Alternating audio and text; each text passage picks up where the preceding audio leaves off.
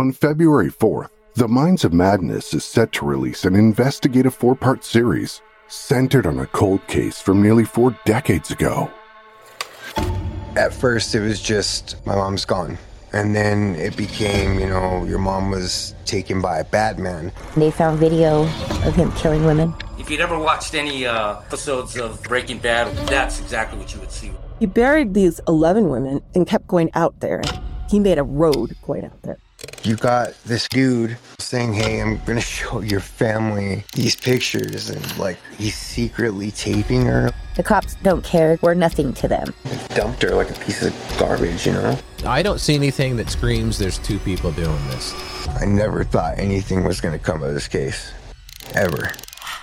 Listen to the Minds of Madness series, Who Killed Jennifer, starting February 4th, wherever you get your podcasts.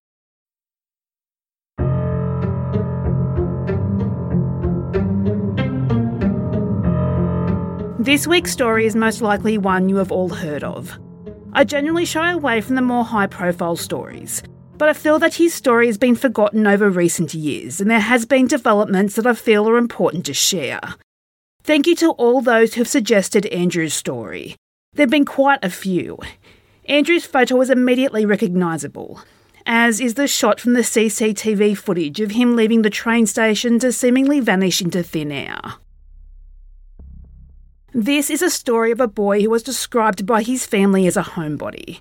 A boy who shunned all social media. A boy with a perfect school attendance record. But then his personality changed and he wanted more independence, which in itself isn't strange. He was a teenager now. But what would make this boy destined for greatness skip school, withdraw hundreds of pounds from his bank account, and buy a one way ticket to London, never to return, and never to be seen again? Is this a story of a runaway? The pressure to be perfect being too much for this high achiever? Or is this a story of a boy confused with his sexuality and not wanting to disappoint his religious family, he ended his own life? Or was Andrew groomed? Groomed by someone he met on his walks to school or by other means unbeknownst to his family, and he was lured to London for nefarious purposes. This is Andrew's story. Andrew Gosden is an intelligent 14 year old and he disappeared two weeks ago. He hasn't been seen since. Every day his mother is out searching for him, putting up posters and hoping for sightings. He's one of 30,000 people who are reported missing in London every year, as Tom Edwards reports. Could you have seen this boy in this area? Do you come here regularly? Is it possible you've seen this boy? Could you possibly have seen this boy at all in this vicinity? In the crowds around South Kensington, a mother is looking for her son. She's been searching for 10 days. It really has been quite devastating because it's such a shock and we just haven't got a blueprint for how to handle this kind of situation really. Sometimes putting in 15 hour days just walking, chatting to general public, um, staff in the museums or any places where I know he's likely to have been that he enjoys coming to. Andrew Gosden is from Doncaster and 14 years old. He loves museums and visited the capital regularly. A gifted student, he withdrew £200 from his savings account and was last seen on CCTV boarding a train to the capital. It's estimated that 30,000 people a year are reported missing in the capital. The vast majority of them are under the age of 18. 90% are found again within 24 hours, and that's why police are becoming increasingly concerned about the case of Andrew Gosden. Andrew Paul Gosden was born July 10, 1993, to parents Kevin and Gladys Gosden. Andrew was the second child born to the couple. They already had a daughter, Charlotte, who was a few years older than Andrew. Something that will come up later in the story, and may or may not be important depending on the theory you subscribe to in this story. But the family were practicing Anglican Christians. Both Andrew and Charlotte were baptised, but Kevin and Gladys would later publicly state that while they were religious, they really didn't enforce any religious beliefs onto their children choosing to allow them to find their own way and make their own choices. In 2007, when our story takes place, The family were living in suburban Doncaster, South Yorkshire, in the small suburb of Balby. 14 year old Andrew, or Roo as he was affectionately nicknamed by his loved ones. Andrew was a student at the McAuley Catholic High School, where he had an 100% attendance record. Andrew was crazy smart too. He was part of the Young, Gifted and Talented program. In the year he went missing, Andrew was expected to achieve straight A's in his GCSE exams, with the dreams of going to Cambridge for college. Andrew was a homebody and preferred staying home and playing the Xbox and listening to heavy metal music than going out. He was a member of the Cub Scouts. However, just before he went missing, he told his father he didn't want to go anymore. Andrew wasn't overly social. Sure, he had friends, but he really only saw them at school, not after school or on weekends. He just stayed home with his family. His parents have said Andrew didn't appear to be bullied or depressed. However, I don't know if we can definitively say that. Andrew was small for his age and appeared younger than his age. He wore glasses. He was deaf in his left ear and his ears looked different. They have a double ridge. Unfortunately, kids are mean, it doesn't take much for a child to be a target for bullying. And this wouldn't be the first time for parents to think their child is happy when in reality, this isn't the case. I guess another tick and there may be something more was going on in the background of Andrew's life that maybe his parents didn't know about. Andrew had been acting differently since school started back the week prior. Twice in the eight days since school returned, Andrew had chosen to walk the four miles home instead of taking the school bus as he normally would in previous school years. From my research, I couldn't find any explanation for this. I don't know if Andrew's parents asked why he was doing this, and even if they did, there is no guarantee Andrew was honest and open with them especially if something was going on like bullying or if he had met someone. But I'll put a pin in that for a bit later when we talk about the theories in this story.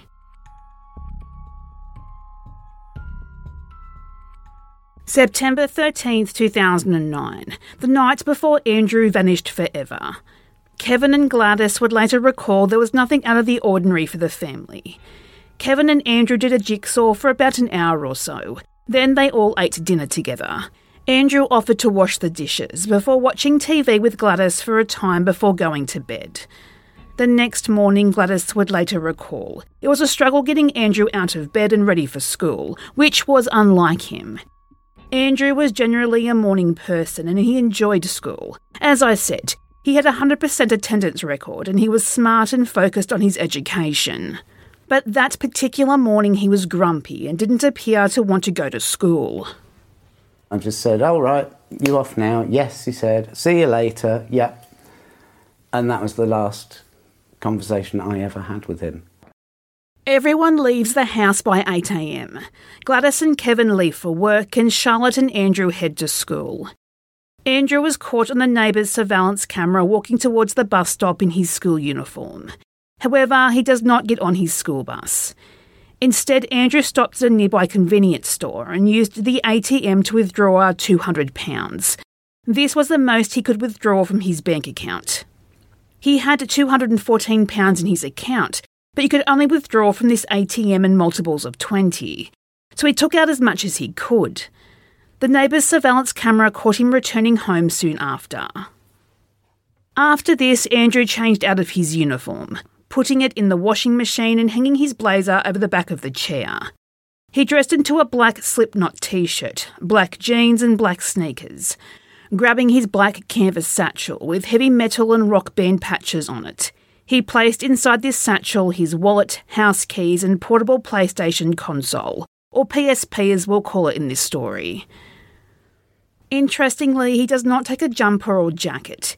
He doesn't take with him his PSP charger, and despite withdrawing £200 from his bank account, he didn't take with him the £100 he had in his bedroom that he had gotten for his birthday. What this tells me, in my opinion, Andrew wasn't running away and he was planning on returning after not too long. He didn't stay home long. This wasn't a sick day hanging at home and gaming. Shortly after arriving, Andrew leaves again.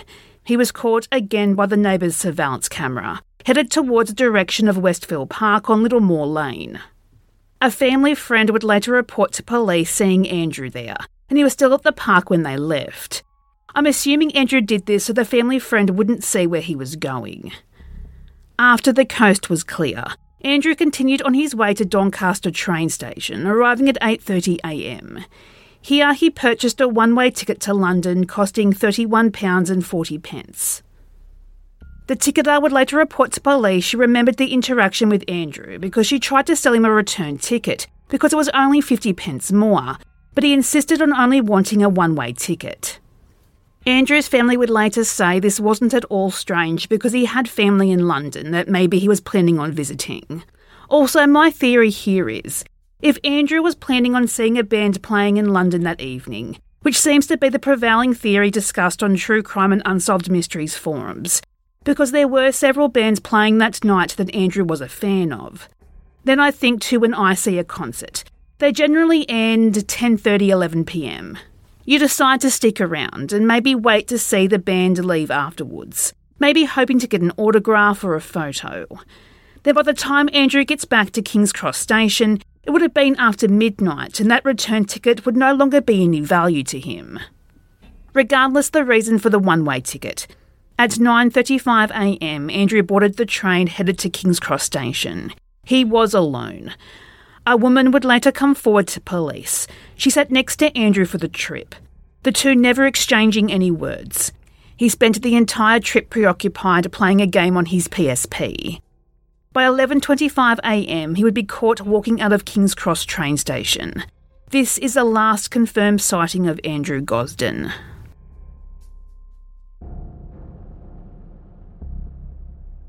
It would be around this time the school marked Andrew absent, and as per the school policy at the time, the school secretary attempted to call his parents.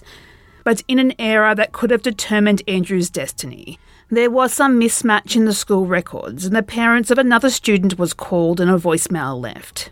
The Gosdens none the wiser their son wasn't at school that day. Kevin and Gladys arrived home from work and got ready for dinner. The family had guests over for dinner that night, and they were distracted preparing for that. All the while believing Andrew was simply in his room gaming like he normally would be after school.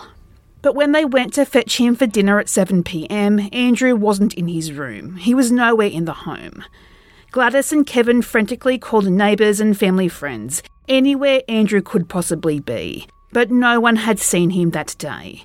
This is when they realised Andrew had skipped school and they reported him missing to police. In the very first moment, I think you just realise, well, they're not in the house, and, and you, you don't panic at that point. You start trying the logical alternatives, you know, is he to friends or whatever. Um, but by the time you get to you know, we don't know where he is, we can't find where he is, nobody seems to know where he is. That's when you really start panicking. And it's a bit like when you, have got a small child or a toddler and you lose sight of them on the beach or at the shopping centre or something, and your heart's in your mouth, and it's just this absolute panic grips you. Oh my goodness, I can't see them. Are they safe? Are they all right? And you're looking everywhere and running around. And that's that for me was that first reaction um, which to some extent persists on and on and on because you, have always got that thing coming back at you. Well, is he all right? Are they alive or dead? Are they, you know? Um, and I think at first it's almost like disbelief that this cannot be your mm. life and your story because you haven't got anything to reference it with. So you just feel very distressed because you've got nothing to, to hang it on, no peg to think I've experienced this before, or this is how I need to behave, or how I need to be. Um, and it's just very raw and quite distressing and confusing. The police didn't initially seem all that concerned and it would be the family who got neighbours and friends together and they searched the routes Andrew would have taken that day to the bus stop and school, looking for any answers as to where he was. Three hours after they realised him missing, the family had already produced missing person flyers to hand out to anyone they could. The family have publicly criticised the police investigation, stating the police focused on them first instead of searching for Andrew. That nothing of substance started in the investigation until any likelihood of the family being involved was ruled out. The Gosdens claimed they were interviewed numerous times, which isn't anything unusual. We see that a lot in missing children cases. But allegedly, the police interrogated Kevin Gosden, trying to get him to confess he was responsible for whatever happened to his son. Adding onto those criticisms was the fact the CCTV footage from buses and the train wasn't requested in almost a month. And this is when the photo you see online of Andrew leaving the train station was circulated around the news media. Andrew's family were that frustrated with the lack of movement in finding their son. They would travel to London themselves to hand out flyers and to look for Andrew. As we know, Andrew was a massive heavy metal music fan, and one of his favourite bands, Sikth, was performing in London that night. And that maybe Andrew went. The whole it's easier to ask for forgiveness than permission thought process. Kevin and Gladys would publicly plead to those who went to that concert that night to look at their photos to see if they could see Andrew. Unfortunately, no one ever came forward with any useful information. Certainly, if anybody did recall anything from that time and, and that would lead us to what did happen to him, obviously we would love them to communicate that completely confidentially. Um, the other possibility, of course, is that Andrew is still alive and well. Um, and in that sort of instance, we figure, well, he must therefore be living in some kind of community. Somebody must know him. So we would ask the public to look at things like his age progressed images, to look for the little feature he has an unusual right ear, and so on. And again, in confidence, to forward any information on to missing people. By the one year anniversary, there had been 122 possible sightings, with more than half coming from London and Bristol, where Andrew was last seen, so that makes sense. A handful of these sightings from soon after his disappearance were deemed credible, as they confirmed the same mannerisms Andrew had. One witness claimed to have seen Andrew at a Pizza Hut in Oxford Street, two and a half miles away from King's Cross Station, but police allegedly didn't follow any of these up. Other sightings of Andrew sleeping in the park, getting off a train, and walking around the streets of London in the week following his disappearance. A month after he was last seen, a woman said she saw a boy matching Andrew's appearance in Covent Gardens but wearing warmer clothes. She said she asked the boy if he was Andrew Gosden, but he denied being the missing boy. Allegedly, it took police six weeks to follow up on this sighting. A couple of leads in particular that were promising came in November 2008. A man went into the West Midland police station. Now, this police station is unmanned, and it has an intercom where you speak into, and a police officer comes over to speak to whoever you are. And this is what happened in this case. A man spoke into the intercom stating he had some information about Andrew's disappearance. But by the time the officer came to the station, the man was gone. Police appealed for the man to come back to them, but he never did. Around the same time, the BBC received an anonymous letter. The letter spoke of seeing Andrew in Shrewsbury. Uh, Again, an appeal for the letter writer to come forward resulted in nothing. So it's unknown if the letter writer and the other man were one and the same. Or are these two different sightings of maybe Andrew? September 2017 for the 10th anniversary of Andrew's disappearance. The charity Missing Persons came forward, arranging new missing persons advertisements and billboards to renew interest in the case. And this was all a part of the Find Every Child campaign. The band Muse also helped publicise the missing persons case. South Yorkshire Police also renewed their investigation under the belief Andrew may still be alive. And this reopening of the cold case brought forward new tips. June 2018. A witness contacted police stating they had an online conversation with someone named Andy Roo. Andy Roo wrote in the chat he needed £200 to pay rent as his boyfriend had recently left him.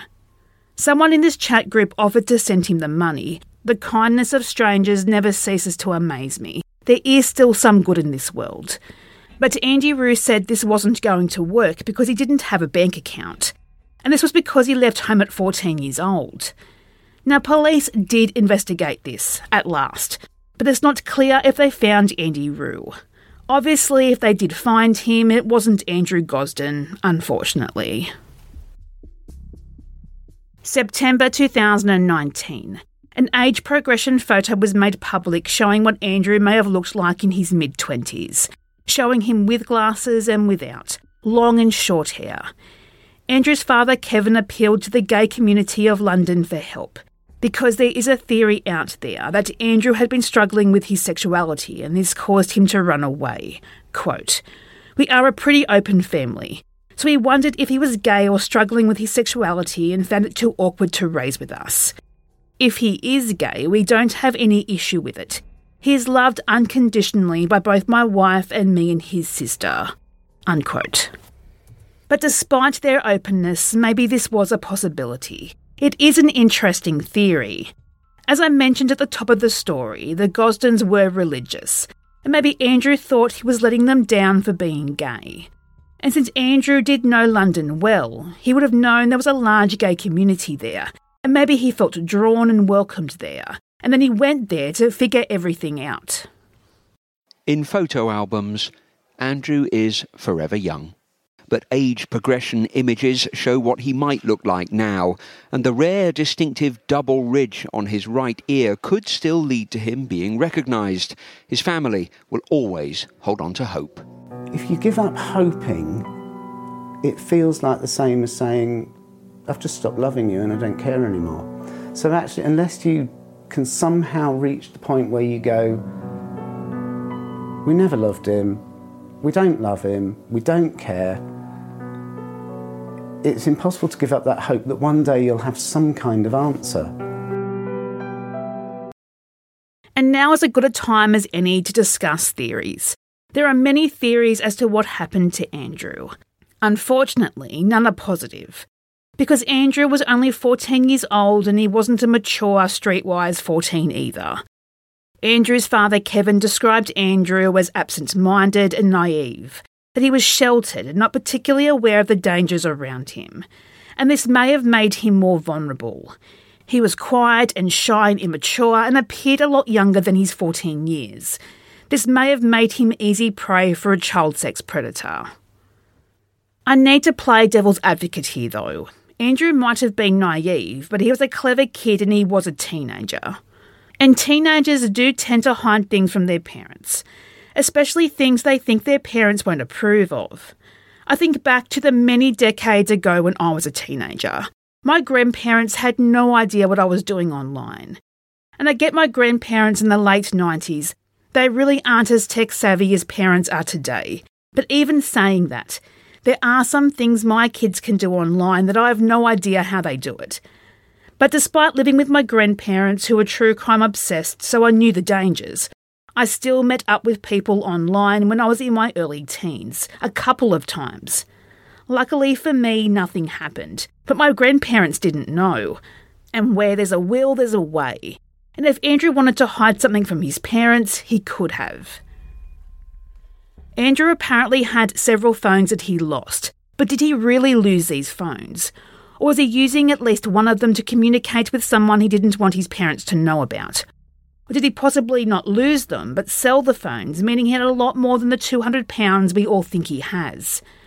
Or was he bullied and someone stole the phones from him and he was too embarrassed or scared to tell his parents? But then that person followed him on the day he went missing and did some sort of harm to him. And is that why he no longer wanted to take the bus and he had been walking to school? Posts on True Crime and Unsolved Mysteries forum theorised he did this to spend time with someone. But what if he was walking to school to try and avoid someone who had been threatening him or bullying him? Did Andrew run away to start a new life? This seems unlikely given his age. Unless this is an Alicia Navarro situation he was helped by someone older who had groomed him. I actually thought of Andrew when Alicia surfaced. However, Andrew would be 30 years old now. I would think that if he was still alive, he would have contacted his parents and sister by now. His parents have said there is nothing Andrew could have done that they cannot forgive him for. They regularly sit for interviews with the news media and push on their website for Andrew. They love and miss him and they want him back. Did Andrew suicide? Did he plan to end his own life and wanted to spend the final day in his favourite city? But then why hasn't he ever been found? A person can only hide themselves so well. And given Andrew's young age in London as a city, I would think hiding spots to not be found 17 years later, I don't know, it seems unlikely. And that brings us back to the theory that I think is widely acceptable as the most probable that he was lured to London by someone who groomed him. Maybe he thought the person was his age and they really weren't. Maybe someone at the concert he may or may not have went with saw this young and naive teen and something nefarious happened to him after that. Andrew's family do believe Andrew may have went to London for a concert, or maybe even just to play hooky for the day and see the sights. His family say that Andrew did know the public transport system of London well. So, did someone see this young looking kid walking around on his own and then take advantage of Andrew's naivety? Either way, this theory does not end well for Andrew. But if this was the case, someone knows something and hasn't come forward. It is my hope that the guilt will one day drive this person or people to come forward. Andrew's family truly deserves some closure, to know what happened to their son. You kind of feel like, well, I've lost almost everything, and every single day feels like a battle. It is a daily struggle for me every morning just to feel like I want to be alive. Heartbreakingly, Andrew's father Kevin would later state the pressure from police and the guilt he felt for not finding Andrew, he attempted to take his own life. The only reason he is still alive today, the very moment he attempted to hang himself, the family priest showed up at the home and saved him. Andrew's parents have never changed Andrew's room or changed the locks because Andrew left with his house keys. They want him to be able to let himself in if he wanted to return home. His bank account remains open but hasn't been touched since his disappearance. Andrew Gosden. Mm-hmm. Um, he was 14 when he went missing from his home in Doncaster on the 14th of September 2007 and was last seen at King's Cross about 11:30 on that same morning. Well, it's, it's obviously had a profound impact, as I'm sure all the families in our position would say. And it's probably easiest to try and explain it is that your life seems to be split, and it's like it's on two layers. That at one level you're functioning and continuing with day to day activities but on another level, part of you is is stuck and just can't move on. And it's almost like having two separate parts of you, almost a bit like oil and water, and you're sort of keeping them separate somehow. But the sadness is always there and somehow permeates even into your everyday. Andrew Gosden was 14 years old at the time of his disappearance. He was 5 foot 3 and of slim build with sandy brown hair. However, not long before he went missing, he spoke of his desire to dye his hair black, so he may have changed his appearance since going missing. He was last seen wearing a black slipknot t shirt, black jeans, black sneakers, a watch on his left arm, and carrying a black canvas satchel with heavy metal and rock band patches on it. Andrew was last seen September 14, 2007, on CCTV cameras leaving King's Cross Station in central London. If Andrew was still alive today, he would be 30 years old. If you have any information regarding the disappearance of Andrew Gosden, please contact the Missing Person Hotline on 11 6000.